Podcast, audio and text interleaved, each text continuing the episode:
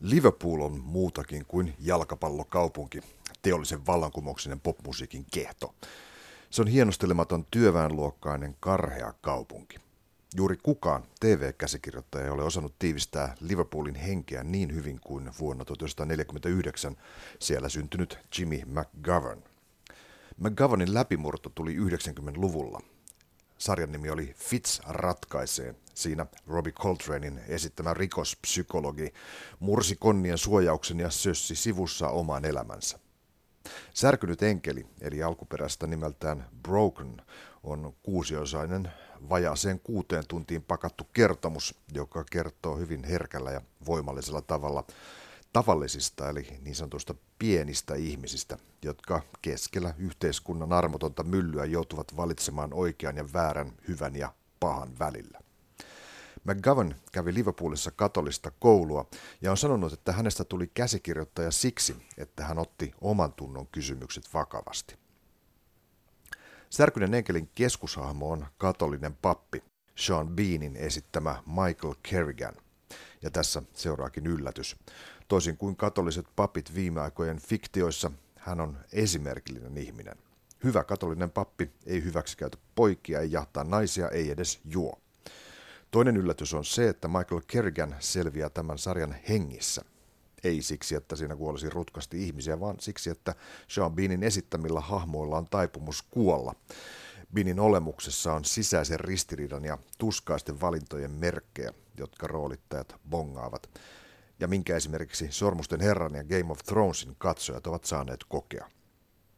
Michael Kerrigan näyttää, miten vaikeaa pysyä totuudessa, miten tuskallista on olla moraalinen kompassi monimutkaisessa maailmassa, jossa köyhyysaddiktiot, ihmisryhmien välinen kitka ja heikkojen hoivaaminen kaatuvat niskaan. Michael Kerriganin toimisto eli kirkko on auki myös heikoille ja vähävaraisille ja arpisille, kaikille niille Eleanor Rigbyille, joilta toivo tuntuu kadonneen. Ihmeellinen elämä niin kuin McGovern tässä viittaa ihan Frank Capran klassikkoelokuvan hengessä. Kanssani särkyneestä enkelistä keskustelee tässä television tiiliskiven jaksossa teologian tohtori Matti Myllykoski.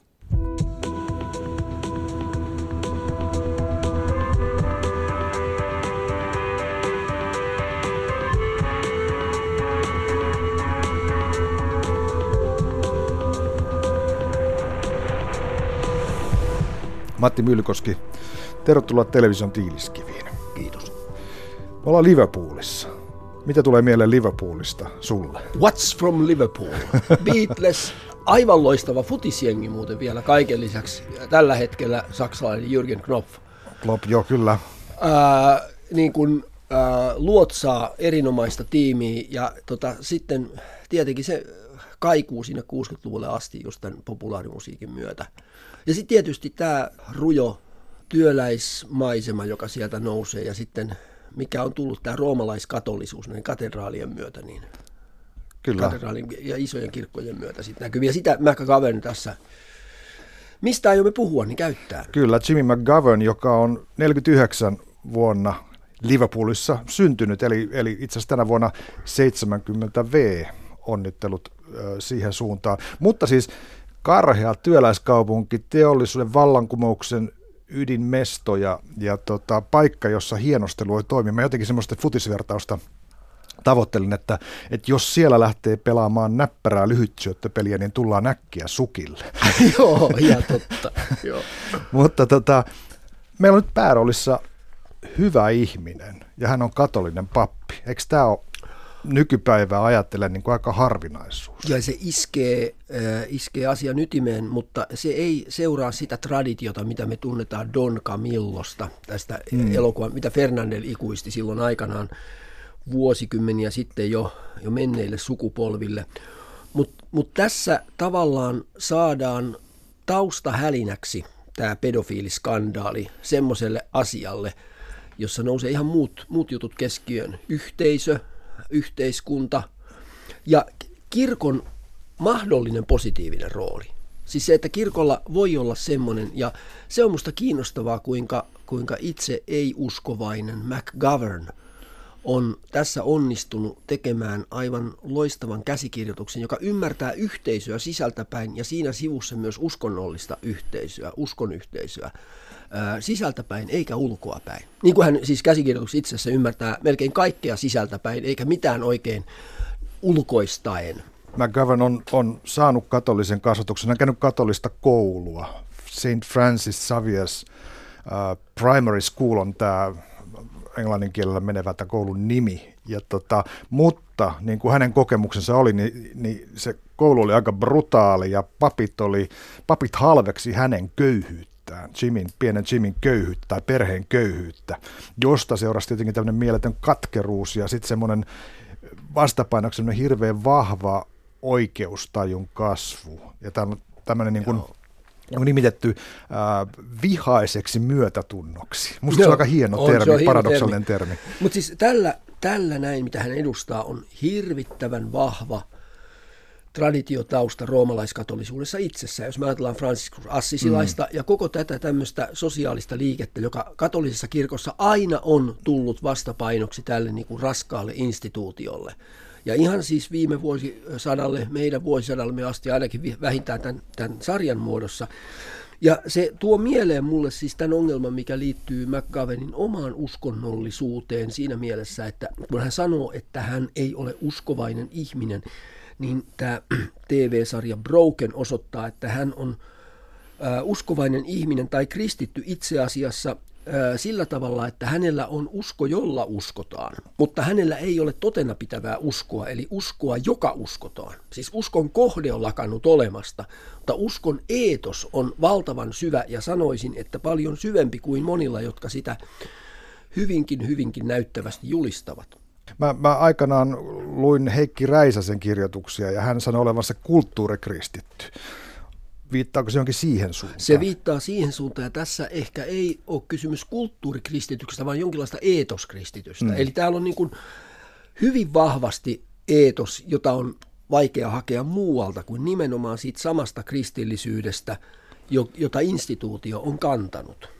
Ja, ja täällä on siis tämmöinen äh, hyvin vahva yhteisöllisyys, jota suomalainen luterilainen rivikristitty ei lainkaan voi sisäistää omakseen – vaan siellä nimenomaan se yhteisö tässä sarjassa, kristillinen yhteisö on sen ydin, ja tietyssä mielessä ehtoollis Jumalan palvelus on sen sydän. Niin kuin tämä Sean Bean, tämä näyttelijä, jossain yhteydessä sanoi, it's all about the Eucharist tässä sarjassa. Ja se on minusta aika paljon sanottu siis näyttelijältä, jolla on ihan täysin sekulaari tausta, joka on saanut tietenkin siinä vähän niin kuin ohjausta jonkin sortin kirkolliselta konsultilta, että mitä siinä tapahtuu siinä ehtoollisessa ja miten kirkko on ehtoollisen ymmärtänyt. Mutta siis tästä dramaturgiasta Saan Bean musta poimii tavallaan lopputuloksesta olennaisen. En tiedä, onko McGovernilla itsellään ollut tämmöinen idea, että ehtoollinen olisi niin keskeisessä roolissa. Niin siinä tulee jopa juonen tasolla, se tulee, tulee sitten lopuksi aivan keskeiseksi, niin tulee, keskeiseksi niin asiaksi. Tulee, Niihin kyllä. palataan sitten juuri näin, vielä, juuri voi näin. olla keskustelun lopuksi. Jimmy McGovernista sen verran vielä, että mehän muistetaan hänet varmaan ensimmäisen kerran hahmosta, jonka nimi oli Fitz. Eli Joo. TV-sarja Fitz ratkaisee, jossa Robbie Coltranein esittämä äh, rikospsykologi. Hyvin tämmöinen vahvalla intuitiolla ja oikeuden tunnolla ja tarkkanäköisyydellä toimiva kaveri, joka samalla, mm. samalla tota, niin kuin tässä ammatissaan pystyy ratkaisemaan hyvinkin kiperiä asioita ja sitten samalla vasemmalla kädellä hoitaa perhettä, joka menee aivan perseelleen se homma sitten. Lapset, hän on huono isä ja huono aviomies, hän on peliaddikti ja vetää viinaa ja niin poispäin. Ja, ja rääväsuinen suora puheinen kaikessa, Kyllä. mitä tekee. Eli kaikki tulee välittömästi ulos, mitä hän kokee. Ja se oli siis poikkeuksellinen sarja silloin 90-luvulla, että se jäi ehdottomasti mieleen, niin kuin stands out of the crowd, ihan siis Aivan. totaalisesti. Mutta mikä on mielenkiintoista musta McGovernissa, ja, se ei niin kuin hirveän paljon näy, mutta, mutta siis tässä sarjassa, Brokenissa erityisesti, että ilman Maggie Thatcherin tätä, tätä niin kuin yhteiskuntaan jättämiä brutaaleja haavoja ja arpia ja jälkiä sillä siis konservatiivisilla uudistuksillaan, niin ei olisi olemassa tämmöistä brittien televisiotekemisen kulttuuria kuin nyt on. Ei näytettäisi niin paljon siis konkreettista sosiaalista miljöitä kaikessa rujoudessaan, niitä ihmisiä, joita se on vammauttanut ja kohdellut kaltoin. Ja tämä traditio on mun mielestä niin kuin aivan olennainen koko Broken-sarjan ymmärtämiselle. Eli että se ihmisyys siellä on niin kuin ytimessä, mutta ihmisten edellytykset elää, aineelliset edellytykset toteuttaa onneaan elämässä on huomattavan kapeat syystä tai toisesta. Ja siinä mielessä tämä on, mä luen tätä Broken-sarjaa aika paljon siitä käsin, että kun me nykyisin puhutaan ja monet haluavat puhua entistä enemmän well-doing societysta, eli hyvin tekevästä yhteiskunnasta sen sijaan, että puhuttaisiin well-being society, hyvin voivasta yhteiskunnasta, niin mulle tämä sarja sanoo sen, että hyvin tekevää yhteiskuntaa ei ole missään tapauksessa eikä missään oloissa ilman hyvin voivaa yhteiskuntaa. Siis tämä on minusta vahva sosiaalinen kannanotto siitä, että se, se hyvinvointi ja ihmisyys on kaiken ytimessä. Mm, mm. Jos, jos se niin kuin halutaan heittää menemään, niin se on ihan saman tekevää, mitä hyvin tekemistä siihen päälle sitten yritetään. Että ollaan kuinka ahkeria tahansa tai kuinka niin kuin tienaavia tahansa ja millä mittareilla, kuinka paljon menestytään tahansa, niin olennainen on jo heitetty pois, sulla kun ihmisyys on loppunut. Kyllä, sulla on tässä vahva hyvinvointivaltion puolustus, joo, kyllä, kyllä, kyllä, pohjoismaisen siis, mallin. Mutta mut siinä pitää löytää nimenomaan se, että siinä hyvinvointivaltiossa on olennaista se, se ihmisyys. Et, mm. et silloin kun ne siteet siihen ihmisyyteen, kaikkien ihmisten yhteiseen ihmisyyteen katkeaa, niin silloin on katkenut kaikki olennainen. Siis kyllähän se, että instituutioiden tasolla voidaan esittää mittareita, että hyvinvointivaltio toimii, mutta se uppoo sinne hirveän syvälle niihin rakenteisiin se, että yhteiskunnassa voidaan, voidaan hyvin ja hyvinvointivaltio on aina uhattuna ja se on uhattuna sekä sisältäpäin että ulkoapäin. Ja tällä hyvinvoinnillehan tässä Jimmy McGovernin Liverpoolissa täällä niillä asettuneille ihmisille hirvittävä määrä ansoja tai semmoisia pieniä tota, turvaverkon aukkoja, josta hän saattaa pudota. Meillä on Joo. monta esimerkkiä tässä, Joo. jota käymme kohta läpi, jossa, jossa sieltä mennään niin, että heilahtaa. Kyllä. Vielä tästä Sean Beanin hahmosta. Mua kiehtoo hirveästi tämä kaveri, joka näytteli esimerkiksi Boromiria Taru Sormusten spektaakkelissa tai Ned Starkia Game of Thrones-sarjassa. Ja hän on ollut semmoinen niin kuin käsikirjoittaja suosikki hahmolle, joka pitää tappaa ennen pitkää. Että hän, hän selvii tässä hengissä, mutta hän on, hän on mies, joka tavallaan niin kuin on suuren päätöksen äärellä. Ja usein, usein hänet pannaan tekemään se pikkusen väärä päätös, jonka seurauksena hän tuhoutuu. No, hän on tässäkin, hän on, hän on niin kuin suurten moraalisten ratkaisujen edellä, e, e, niin kuin edessä jatkuvasti. Ja se sopii niin kuin jotenkin tähän tällä vähän komeeseen kirvellä vestettyyn kaveriin. Joo, se sopii. Se, se mikä tässä on kiinnostavaa, että koko ajan, koska meillä on pitkä traditio elokuvakritiikissä siitä, että puhutaan niin kuin – messiaanisista elokuvista tai messiashahmoista tai mm. tämmöisestä niin kristustyypistä, johon, johon olennaisena on tämä kärsimys ja, ja, ja kunnia, eli, eli risti ja ylösnousemus uitettu sisään niin kuin kehen tahansa henkilöhahmoon, niin häntä voidaan lukea tämmöisenä niin kuin Jeesus-hahmona. Siellä on tämä vapahtaja tai Kristus, joka sitten tulee valkokankaalla meidän luokseen. Me tunnistetaan se perustarina niin kuin sieltä aina. Mutta mulla oli hassu kokemus, että, että vaikka tämä niin ajattelullisesti oli niin kuin tämä, asetelma niin kuin jotenkin selvä, että tässä on tämä murtuva Kristus, joka uhraa itsensä yhteisönsä vuoksi ja sitten lopulta saa oikeutta, niin se ei tässä tuumu niin kuin mieleen. Tässä on niin paljon muuta, että tämä ei ole mikään messias-tarina. Että tämä yksilö nostetaan vasta viimeisessä kohtauksessa valokeilaan. Siis sitä ennen hän ei siellä ole. Hän kantaa niin kuin, niitä asioita jotenkin hiljaisesti ja hän, hän niin kuin, on niiden tulkki, mutta, mutta hänellä ei ole tämmöistä vapahtajan roolia, jota voitaisiin edes keinotekoisella lukutavalla nostaa esiin. Hän on semmoinen linkittäjä, hän yhdistää. Hän on linkittäjä, yhdistää siis tätä siis sosiaalisia ongelmia – uskon tarvetta, uskon objektiivista luonnetta. Eli meillä on se ehtoollinen, joka, jonka, jonka hän kantaa. Siis tavallaan se, se on tämmöinen objektiivinen, ehtoollinen on tässä sarjassa semmoinen objektiivinen referenssi, semmoinen, johon viitataan koko ajan. Se on tarina, jota ei kyseenalaisteta, jota ei niin kuin, myöskään niin kuin mainosteta, vaan se on vaan. Siellä on se ristiinnaulittu, siellä on hänen viimeinen ateriansa, siellä on leipä ja viini, siellä on yhteisö, siellä on opetuslapset, siinä on kirkollinen rekvisiitta – mutta se vaan on. Se on, se tulee ihan kuin luonnostaan. Ei kysytä sitä, että miksi nämä ihmiset tulee sinne kirkkoon, mutta mielessäpä käy, että se on ehkä se ainoa yhteisöllinen side, mitä on jäänyt sen jälkeen, kun kaikki muut yhteisölliset siteet ovat menneet. Mm. Et, et ihmiset on kuitenkin yksin, heitettyinä jonnekin. Tässä on takaumia, jotka aina välähtää mielenkiintoisella tavalla siinä, siinä tota, Jumalan palveluksen kesken, siinä rituaalin keskellä, kellon soidessa aina hänelle välähtää kuva äidistä, joka haukkuu häntä, joka solvaa häntä, ja toisaalta taas kuvia omasta kouluajoistaan, jolloin opettajat yksinkertaisesti tota, tekevät vääryyttä häntä kohtaan. Ja, ja, ja, ja toinen, toinen on tämä ahdistelu sitten. Joo, se, se tota pedofiilipappi, joka sitten siis siinähän on tämä, että ainoa kysymys, minkä hän esittää takaisin, kun tämä tulee kysymään tästä, että miksi sinä teit, että onko sinulla joku niin kuin nauha päällä jossakin, tai että nauhoitatko sinä tämän keskustelun.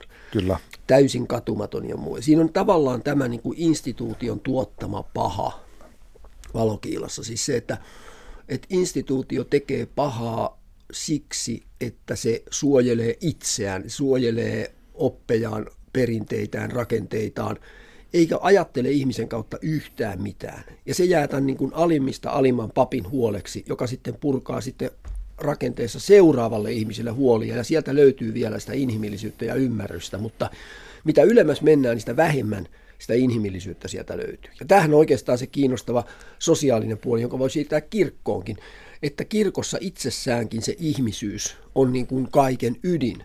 Hmm. Siis se, tavallaan se sanoittamaton osa kirkkoa on se, luottamus kirkkoon. Ja mitä tahansa höpötetään niin kuin ylätasolla, niin sillä ei ole yhtään mitään merkitystä, jos tämä alataso lakkaa pelaamasta ja niin kuin huomataan, niin kirkko on ainoa instituutio, joka ajattelee vain itseään. Myös poliisiorganisaatio juuri on instituutio, näin. joka ajattelee vain siis, itseään. Se ongelmahan on juuri se, että jokainen instituutio ajattelee vain itseään. Sehän elää tässä sarjassa hienosti. Tämä ei osoita sormea johonkin yhteen instituutioon, vaan itse asiassa kaikkiin. Tässä on se ymmärrys, että ei kirkko ole sen huonompi tai parempi kuin mikään muukaan instituutio, vaan se on ihan yksinkertaisesti instituutio, jonka ensimmäinen tarkoitus on suojella omaa olemistaan, suojella itseään, ajatella omaa rakennettaan, omaa etuaan, ää, omaa toimintaansa ilman, että ihmisillä itsellään on niin kovin suurta merkitystä. Pari sanaa vielä näistä sarjan kehyksistä. Tähän alkaa Nina Simonin esittämällä laululla I think it's going to rain today. Missä on, mä tajusin vasta, että kuinka hienot sanat siinä on tämä human kindness is overflowing. Joo, upea, upea. Joo, siis, oh. siis ihmis, ihmisten ystävällisyys on ylitse vuotavaista, Joo. näin Joo. draamatullisesti sanottuna. Joo, se on hieno. Ja samaten myös tämä toinen, Ray Davisin Broken. Siis Ray Davis, siis yksi brittien parhaista lauluntekijöistä 60-luvun lopulta, 70-luvun alusta – siis ihan siis tämmöisiä brittitarinoita, siis tavallisesta elämästä, niin, niin tavallaan vanhana miehenä sanottaa tästä jotakin olennaista tästä, tästä Broken-sarjasta. Meitä murjotaan, mutta emme ole murrettuja. Mur, murrettuja. Just, Kyllä. Näin, just näin. Äidin suhteen tulee näitä takaumia. Tota, isä Michaelhan käy jatkuvasti Sheffieldissä, jossa hänen äitinsä Joo. asuu, josta, josta hän on ilmeisesti kotoisinkin, koska sillä vilahtaa tämmöinen pieni tieto, että, että kun hän on nyt sitten yhden kerran krapulassa äitinsä kuoltua, ja hautajaisissa hän on juonut sitä olutta liikaa, niin hän sanoo näin, että, niin että viimeksi olin krapulassa vuonna 1979 jolloin Lesterin kanssa tuli tasapeli 2-2 ja, ja, ja, ja tota, joukkue putosi. Ja mä tarkistin, mikä tämä asia oli. Se oli Sheffield United pelasi tasaisin Lesterin kanssa ja putosi kolmanteen divisioona vuonna 1979.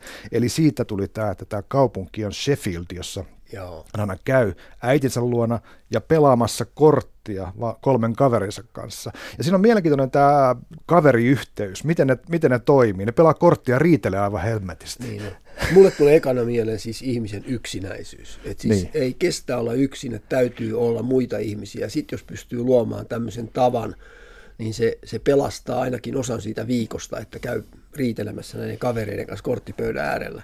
Mutta mut yk, siis yksinäisyys on musta ehkä se niinku yksi hirveimpiä, hirveimpiä juttuja, että, että ihmisyyteen jostain syystä kuuluu se, että me ei jakseta sitä perimmäistä yksinäisyyttämme mitenkään hyväksyä.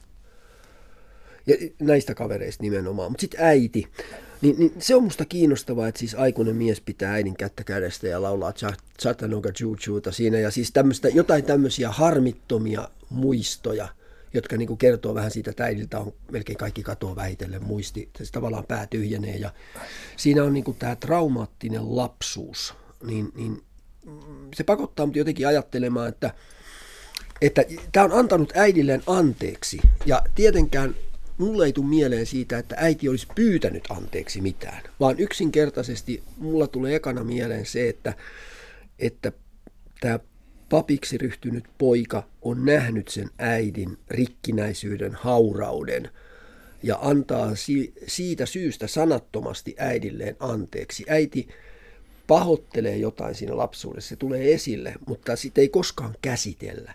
Mutta tämä poika on tavallaan siis siinä mielessä tämän tarinan voittaja, että, että hän, hänellä on varaa antaa anteeksi, koska toinen ei valehtele siitä lapsuudesta.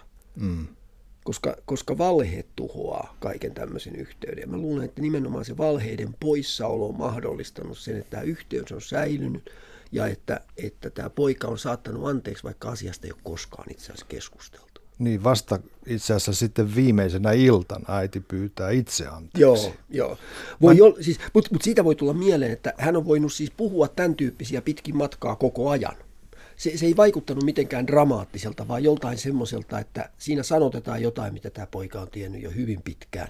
Ja niin kuin näkee äitinsä, hän näkee siinä äidissään ne samat niin kuin hauraat ihmiset, joita hän näkee seurakunnassaan. Se on niin kuin ihan, ikään, ikään kuin yksi seurakuntalainen ja siksi hän saa anteeksi, koska siihen ei liity mitään tämmöistä äitiyden auraa, ei mitään valheellisuutta, ei mitään asemaa pojan edessä, ei mitään, minkä taakse äiti linnoittautuu ja mm. yrittää vanhurskauttaa omaa elettyä elämäänsä, omia ratkaisuja, vaan se yhteys on välitön siksi, että, että melkein niin kuin am, ammatillisella osaamisellaan ja habituksellaan tämä pappi tunnistaa äidissä sen saman ihmisen kuin kaikissa muissakin. Hän on tapana tulla sinne äidin luo ja täyttää ilmapatja ja nukkua siinä lattialla Joo. äidin vieressä ja pitää kättä kädessä. Ja sitten siinä tulee yksi kuva, missä ne yhdessä olevat kädet onkin sellaiset, että siinä on pienen lapsen käsi Joo. ja vanhan naisen niin. käsi, joka Toi on tietysti se, se asetelma loppuun saakka, kunnes hän viimeisenä iltana nukkuu äidin vieressä. Siis mulla mul tuli mieleen lähinnä siitä asetelmasta, vaikka se on niin kuin tavallaan siinä on myös hassu piirteensä, niin saattohoito. Että hän on niin. niin saattamassa äitiään kuolemaan. Haluaa tehdä se hyvin lempeästi, haluaa tehdä sen kunnioittavasti, mutta se vaatii sen tiedon, se vaatii sen varmuuden, että äiti on hauras, että äiti ei valehtele, että äiti ei puolustautu, että äiti ei vihaa. Tässä on vielä jakso, jossa, jossa kuvataan, miten hän tuli uskoon tiettynä hetkenä 18-19-vuotiaana. Ja se oli tilanne, jossa, jossa haukan kasvattaja päästi haukan lentoon ja luotti, että se tulee takaisin. Siihen meni tunteja, mutta se tuli sieltä. Ja hän vertaisi se uskoa niin kuin tähän Joo. luottamuksen, että kyllä se sieltä tulee. Kun tarpeeksi kauan kutsuu, niin se tulee. Ja tämä on tietysti Jumalan suhden, suhde niin kuin metafora. Onko on, tämä tuttu, on, tuttu siis, kuvio sulle? Siis se on, se on tota itse asiassa Jeesuksen kylväjävertauksen alkuperäinen tarkoitus ollut tämä. Eli mm-hmm. Jeesus itse tai hänen seuraajansa – puhuivat siis tästä sanan kylvöstä tai tämän, tämän kristinuskon asia, asian levittämisestä kylvämisenä. Ja, ja kylvämisessä on ideana se, että, että suuri osa kylvöstä on ihan silkkaa haaskausta. Että siis siemenet eivät lähde itämään eivätkä kasvamaan, mutta aina on varmuus siitä, että osa lähtee ja se kasvaakin sitten hyvin ja sitten saadaan hyvä sato. Eli, eli tämä on niin kuin jotenkin se raamatullinen tausta, joka, joka tällä kohtauksella on.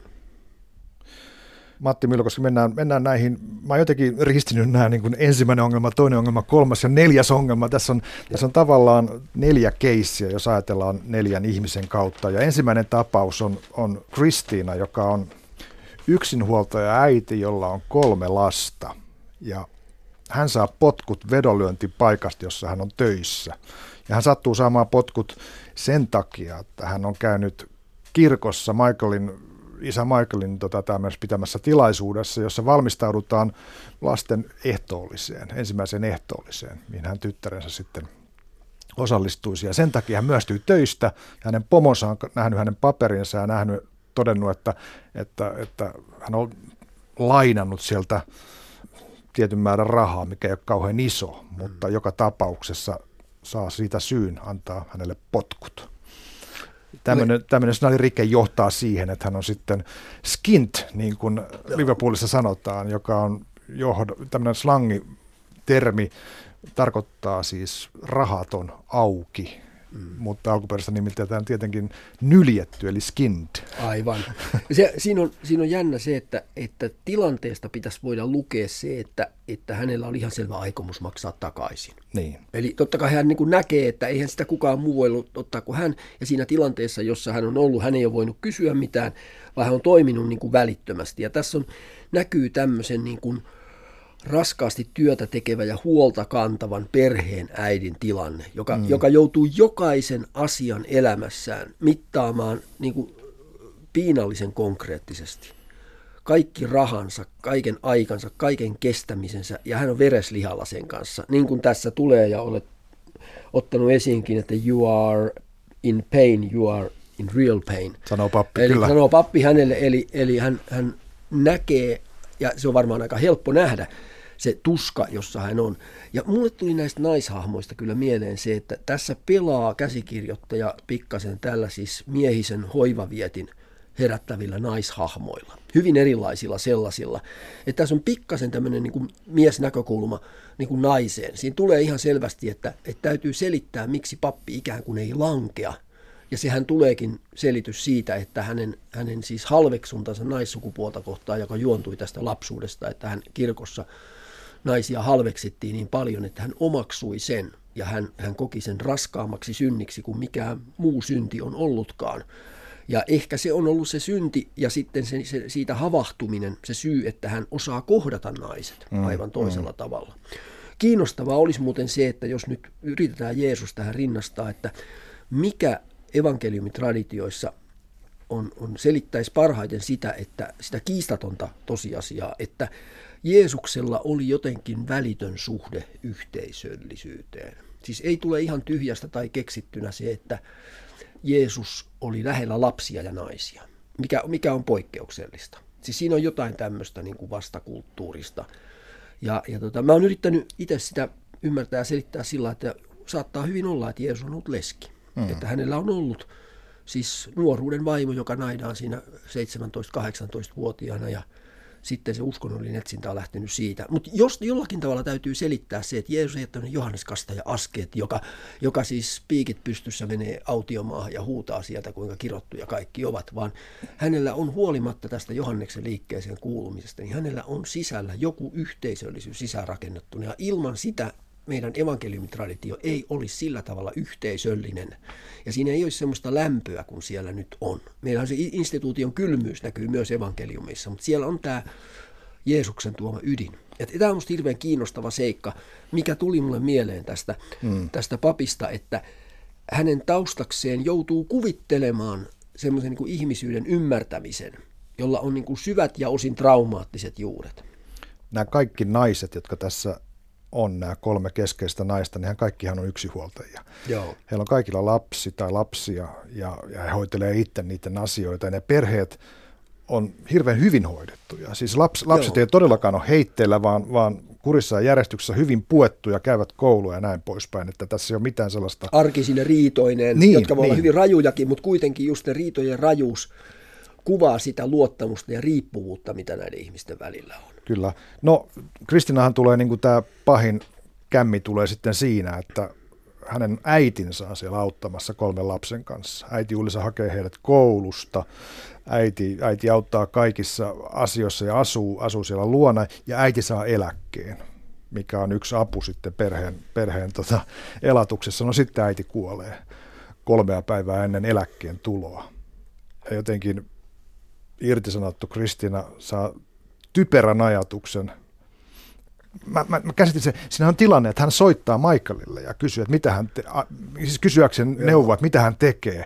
Kun Michael ei heti vastaa, Joo, niin vaan soittaa vähän myöhemmin takaisin, Joo. niin siinä vaiheessa Kristinalla on suunnitelma. Joo, hän on päättänyt jo.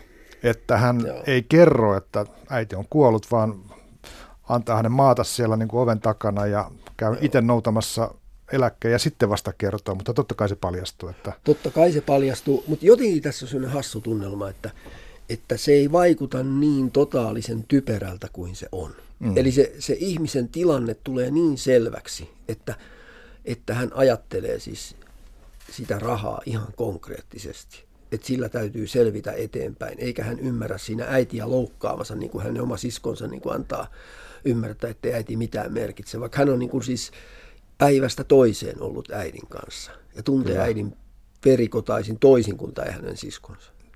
Toisaalta sisko tietää ja postinvirkailija tietää ja pappi tietää, että äidin on ollut rintakipuja, mutta tämä Kristina ei tiedä. Joo, just näin. Just näin. se on mielenkiintoista. Mutta se on se, arki, mutta se on se arkidynamiikka, joka siinä, siinä on siis, että, että niin kun, ja sitten siihen liittyy ehkä kieltäminen. Hmm. No, tämä päättyy onnellisesti. Michael on oikeudessa puolustamassa Kristiinaa ja, ja tämä, tämä niin kuin saa semmoisen valonsäteen sieltä, Joo. että mennään kaunissa puussa ehtoollisella niin poispäin. Mutta Matti Myllykoski, sitten on toinen, toinen probleemi, eli Ross de Michelis-niminen äh, konttoripäällikkö. Hän on, hän on ainoa ihminen, joka tässä elää työpaikalla talossa, josta on maisema sinne Möösijoen yli, että muualla kaikkialla ollaan, ollaan aika niin kuin tämmöisissä työläisolosuhteissa, mutta tässä on maisema, siellä on niin kuin rahaa olemassa hänen työpaikallaan, mutta hän on huijannut firmalta toista tuhatta puntaa ö, vuosien aikana, koska on peliaddikti. Ja tämä on semmoinen niin täysin käsittämätön hairahdus ikään kuin tämmöiselle ihmiselle, joka ei niin kuin näe jonkun addiktion syvyyteen, mutta brittiyhteiskunnassa vielä enemmän kuin meillä tämmöinen peliaddiktio niin kuin tuntuisi olevan semmoinen hyvin ymmärrettävä lankeus. Meillähän näitä varo, varo, äh, varoittavia juttuja tulee vastaan päivittäin, kun me nähdään, että eniten varaa on mainostaa pelifirmoilla ja pikavippipankeilla. Ja, ja se niin kuin musta kertoo niin kuin valtavasta pahoinvoinnista. Että siis tämmöinen kuse housuihin se lämmittää tyyppinen viesti ja tarjous, niin, niin se tuntuu vetävän puoleensa ja tuovan sen verran paljon rahaa tuottajalleen, että kannattaa vielä mainostaakin aivan hirveästi. Että tota, tämä peli, just tämmöisen pelikoneiden läsnäolo pääkadulla tai siellä, missä ihmiset asuu, silloin kun kaiken näköiset muut tuikitarpeelliset palvelut loistaa poissaolollaan, niin on Aivan. sitten se raivon lähde lopulta. Kyllä. Äh, tässä on, tilanne on se, että Ross tulee Michaelin luo ja kertoo aikovansa tehdä itsemurhan. Ja, ja Michael sitten tietysti yrittää jarruttaa asiaa ja niin kuin saa lypsettyä lupaukset, että et, et, et soita mulle ennen kuitenkin ja so, niin kuin ollaan yhteydessä. Ja sitten, sitten se on hieno se kohtaus, missä he keskustelee, kun, kun tämä Ross kysyy Michaelilta, että oletko sinä tehnyt syntiä? Joo. Ja Michael sanoi, että joo, paljon pahempaa kuin sinä. No, miten selviät siitä? No, minä sovitan, minä teen sovitustyötä ja toivon, että olen sovittanut tarpeeksi siinä vaiheessa, kun kuolen. Onko sil, sitten sillä tavalla, että, että roomalaiskatolisuudessa olisi sellainen juonne, että, että ihminen ei tätä Jeesuksen sovitustyötä ymmärrä niin kuin kertakaikkiseksi ja se armo niin kuin puhdistaa ihmisen täysin joka päivä, kun hän tietää – älyllisesti, henkisesti, varmaan tunteiltaakin, niin tunnustaa syntinsä ja, ja lähteä taas niin kuin vapain huojentuneen mielin porskuttamaan. Kun taas sitten roomalaiskatolisuudessa, jossa luterilaisuus suomi tätä tekojen vanhurskautta, niin tätä hyvitystyötä tehdään niin kuin kiirastulen pelossa ja, ja helvetin pelossa sitten koko ikänsä ja, ja tuntuu, että se ei katoa, vaan siitä on koko ajan jotain jäljellä koko ajan jotain sovitettavaa ja täytyy se Jeesuksen sovitustyön lisäksi niin kuin itse uhrata itsestään jotakin, jotta näin kävisi. Mä en usko, että McGovern on niin kuin opillisesti ajatellut tätä näin pitkälle, mm. mutta mut semmoinen pyörii tässä taustalla koko ajan, tämä papin keskeinen rooli, ei, ei siinä, että hänellä olisi niin paljon valtaa, vaan siinä, että hän joutuu kantamaan ikään kuin niin paljon, jos, jos hän ottaa sen työnsä niin tosissaan, niin kuin tämä pappi ottaa. Mitä mieltä saat Matti siitä tilanteesta, kun, kun tämä Rossa menee sitten töihin, hän tunnustaa, että hän on varastanut rahaa, mutta hän ei kerro, mihin hän on käyttänyt. Että tämä syyllisyyden myöntäminen on helpompaa kuin sen julkisen häpeän vastaanottaminen. Joo, joo. Siinä niin kuin viitataan niin kuin johonkin hirvittävän suureen ongelmaan. Ja kyllä musta tuntuu, että... Hän enemmänkin niin kuin myöntää, joo. että hän on käyttänyt kokaiinia tai mitä Joo. tahansa ostellut turhia asioita, kuin Joo. että hän on kolikkoautomaattoihin lykännyt rahaa. Joo. Siis musta, musta kyllä niin kuin elämänvalheiden ytimessä on häpeä. Siis minkälaisia tahansa ne ovatkaan, niin, niin suurimmat valheet elämässä juontuu lopulta häpeästä. Syyllisyys ja häpeä kuuluu usein niin kuin yhteen, mutta ehkä häpeä on vielä niin kuin syvempää kuin syyllisyys. Syyllisyys on mekaanista, syyllisyys on poistettu, häpeä on niin kuin juurtunut, se ei niin kuin lähde. Häpeä, mutta toisaalta häpeä on sosiaalinen suhde. Siis se, että ihmiselle, siis, siis se, että jos, jos ihminen, jos ajatellaan tätä hengellisyyttä, niin tässähän on tämä messu ja tässä on ehtoollinen, joka on tavallaan tämmöinen niin kuin väylä Jumalan luokse, väylä semmoiseen maailmaan, semmoiseen tilaan, jossa nämä sosiaaliset suhteet ihmisten välillä, jotka on niin, niin karmeita, niin lakkaa olemasta. Ja tämä on musta se hengellisyyden funktio. Siinä on yhteisö kantaa sitä, mutta, mutta siinä on tietty objektiivinen luonne. Ja, ja häpeä, kun se on sosiaalinen suhde, niin Jumalan edessähän ihmisellä ei ole häpeää, jos ihminen on paljas. Ja, ja tämä on yksi tämmöinen niin kuin hengellinen ulottuvuus, jolla tämä, tämä käsikirjoitus ja koko, koko sarja tahallaan tai tahtomattaan ja tiedostamattaan tai tietäen pelaa. Mm, Eli se on, se on mm. täällä koko ajan läsnä, että siellä on tämä, tämä niin kuin hengellinen reservi on olemassa. Semmoinen tila, jossa ei ole mitään tämmöisiä suhteita. Ja, Mutta mut se, että jos tämä pappi rupeaisi niin kuin hengellistämään näitä tilanteita, niin se tekisi vääryyttä pappeudelleen, mutta käsikirjoittaja tekisi samalla vääryyttä tälle sarjalle. Mm. Koska, koska tässä kaikki tapahtuu konkreettisen kautta. Asioita ei ruveta purkamaan auki ja selittämään, vaan ne myötä eletään. Ja se tekee tästä papista ää, sen ää, suuremmoisen papin, joka hän tämän, tämän sarjan lopussa sitten saa muiden suun tunnustuksella olla. Ja tässä Rosin tapauksen kohdalla on toinenkin tilanne, on se, että Ros vannottaa, ettei pappi kerro kenellekään muulle tästä itsemurha-aikeesta.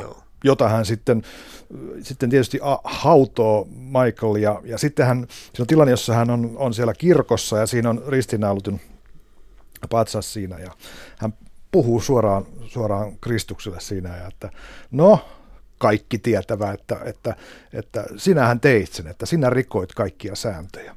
Mm. Ja niin kuin tällä Joo.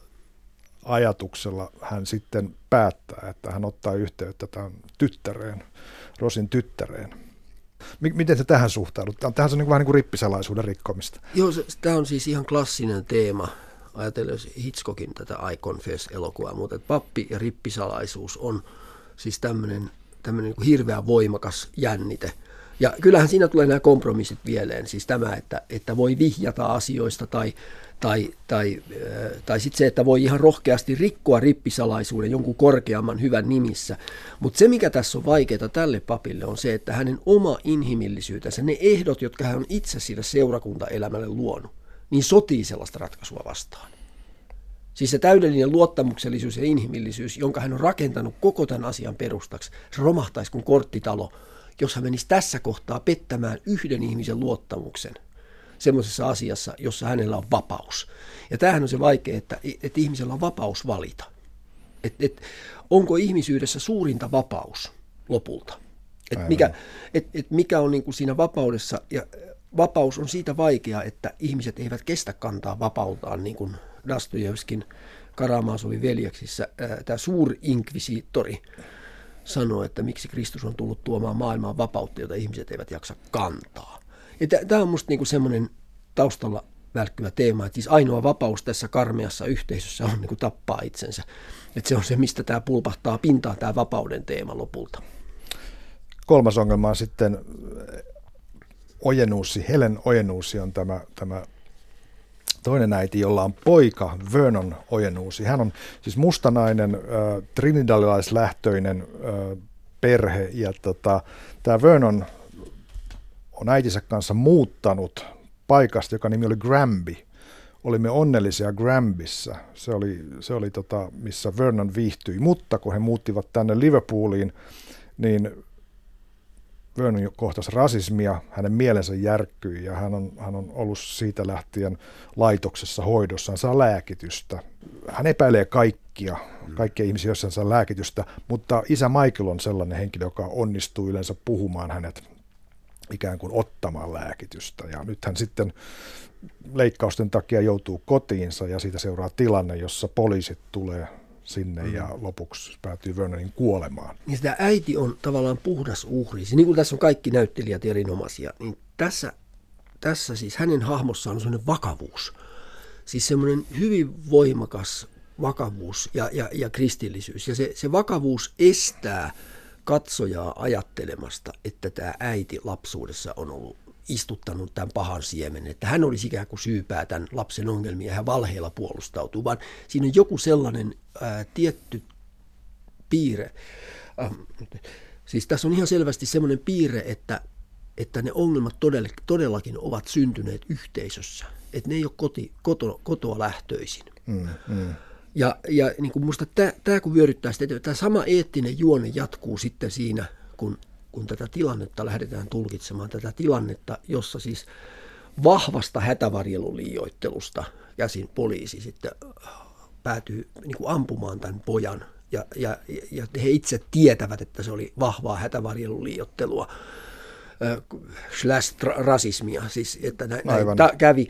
Ja sitten tota, yksi heistä sitten, sitten tavallaan niin kuin ei kestä sitä valhetta. Kyllä on Andrew, joka, joka haluaa kertoa totuuden ja paljastuu, kuinka vaikea totuutta on kertoa. Mm. Mutta sitä, sitä ennen tulee tämä mielenkiintoinen episodi, jolloin, jolloin tämän Helenin Trinidadista tuleva veli on paikalla, Daniel, jolla on oma katolinen uskonsa, oma, oma näkemyksensä. Tämä on, jos, jos rasismi on yksi asia, mikä on suunnattoman raivostuttava, niin tämä homofobia, minkä tämä Daniel tuo, on mutta toinen, niin toinen todellinen, asia. Kyllä. Mutta niin todellinen, eli että on joissakin kulttuureissa ja aika paljon siis mustissa kulttuureissa niin kuin homoseksuaalisuus on enemmänkin, enemmän kuin tabu ja, ja niin kuin vihattavaksi ja, ja tuomittavaksi julistettu asia. Ja tässä on niin kuin just tämä, että nimenomaan kristillisessä kirkossa – sellainen siis homofobia ja homoseksuaalia vastaan suunnattu viha elää. Ja tämä on minusta hirveän hyvin tehty tämä, koska sitten tämä homoseksuaali, joka on siinä naapurissa ja ollut hyvin läheinen tälle Vernonille ja Vernonin äidille ja myönteinen hahmo, niin sitten tämä, tämä tuota, vierailija, musta mies, sitten niin tuomitsee tämän homoseksuaalisuuden jyrkästi, mistä sitten seuraa tämä tappelu heidän välillään. Tässä on hieno, hieno kohtaus se, missä, missä Michael ja hänen kollegansa Peter keskustelevat. Ja, Michael sanoi, että pitäisi unohtaa kaikki, mitä Raamattu sanoo seksuaalisuudesta. Että jokainen pappi tietää tämän, että minä tiedän sen, että, että kaikki mitä siitä on kirjoitettu lähtien pyhistä teksteistä aina Paavin bullin saakka, niin se on silkkaa paskaa. Joo. Mitä sä sanot tähän, Matti Mylkoski? Se on, näin, näin, se on siis Raamatun teksteissä, siis, siis tota vanhan testamentin teksteissä, jossa oh, homojen viha, homoseksuaalisuus esiintyy tuomittavana, niin siihen liittyy se, että, että homoseksuaaliset aktit oli tämmöisiä siis voi, sodassa voittaneen osapuolen julmia tekoja häviäjiä vastaan, että panivat niitä perseeseen. Siis tämmöinen, siinä on tämmöinen, se on vallankäyttöä. Niin, niin kuin seksuaalisuus usein on siis se puoli, mitä me ei haluta nähdä niin kuin omassa sivistyneessä seksuaalisuuskäsityksessä, mikä, että siellä mennään niin kuin hirvittävän syvälle ihmisyyden niin kuin kaikkiin ytimiin asti synkimpiä puolia unohtamatta. Ja silloin siis kirkko on ollut aina kyvytön käsittelemään seksuaalisuutta. Ei ainoastaan homoseksuaalisuutta, vaan ihan kaikkea. Homoseksuaalisuuteen liittyy aina se toisen pelko, siis järjestyksen kaipu, että kaikkien tulee olla samanlaisia kuin me. Ja, ja ikään kuin homoseksuaali, aina niin kuin kaikki vähemmistöt, muistuttaa siitä, että ei se ole kaikki, mitä te olette. Ei se ole koko maailma. Ei se selitä yhtään mitään. Siis että te voi vaatia niin kuin oman niin kuin mentaalihygienianne vuoksi, että kaikki olisivat samanlaisia kuin mm. te. Ja Uudessa testamentissa siis apostoli Paavalin käsitys homoseksuaalisuuden synnystä on tyystin toisenlainen kuin mitä meillä on. Siis hänen ja hänen aikansa ihmisten mukaan siis homoseksuaali on joku semmoinen, tai siis semmoinen mies, joka haluaa toista miestä seksuaalisesti, on vaihtanut seksuaalisuuden halunsa. Siis hän on itse tehnyt eettisen päätöksen, että hän ei haluakaan naista, vaan hän haluakin miestä.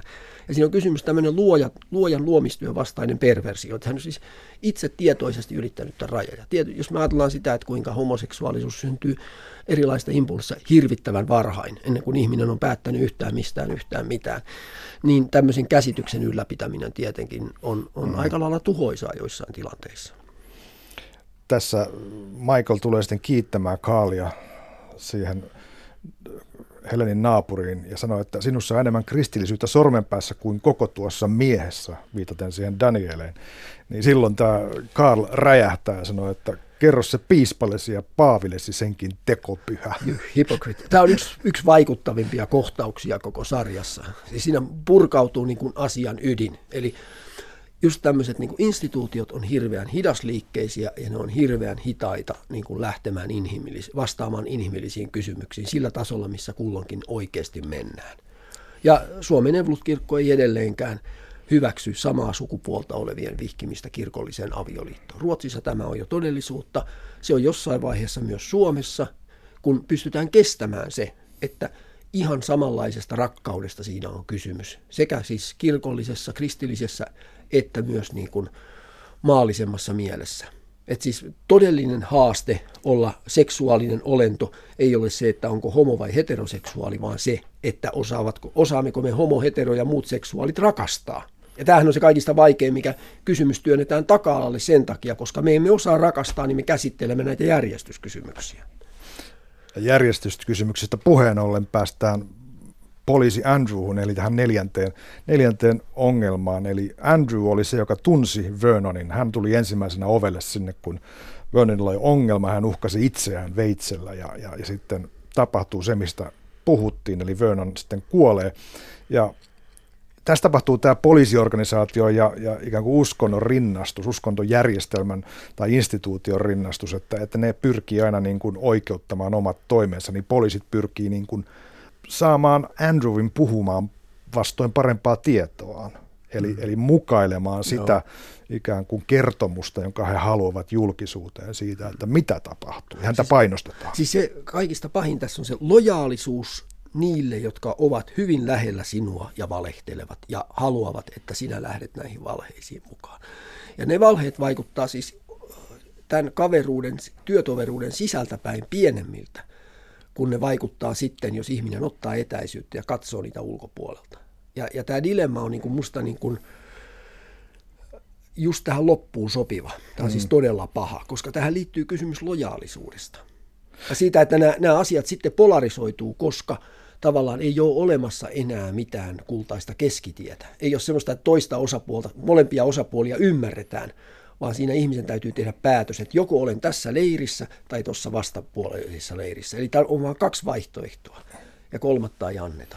Tämä ei, tämä ei politiikkaa, tässä ei voi tehdä kompromissia. Ei, ei minkäänlaista. Joo, joo siis, siis, ja mielenkiintoista on se, että, että tässä on kaksi henkilöä, jotka haluaa puhua totuutta, mikä on hankala. Andrewlla se on niin kuin, niin kuin todella tuskallista, koska hän on, on uhraamassa siinä omaa uraansa ja sitä kattoa lapsen pään päällä. Ja vaimo, tavallaan. joka ei elä tämän, tämän asian keskiössä, niin, niin täysin ymmärtämättömänä arvioi sitten tätä miestä, joka tuo leivän perheeseen. Aivan. Ja sitten samalla on Michael, joka haluaa myös kertoa totuuden Helenille siitä, että hän, hän oli kotona, kun Helen soitti apua. Oli niin väsynyt, Hän oli niin väsynyt, että ei jaksanut. Ja, ja tämä on, tämä on tavallaan niin kuin tätä koko seuraavaa oikeudenkäyntiä ajatellen merkityksetön tieto, mutta on. se on kuitenkin totuus. Ja, ja, ja sit se ei ole merkityksetön ajatellen tätä, tämän sarjan kaarta, jossa sitten tulee tämä siis musta samastuminen Kristukseen vähitellen.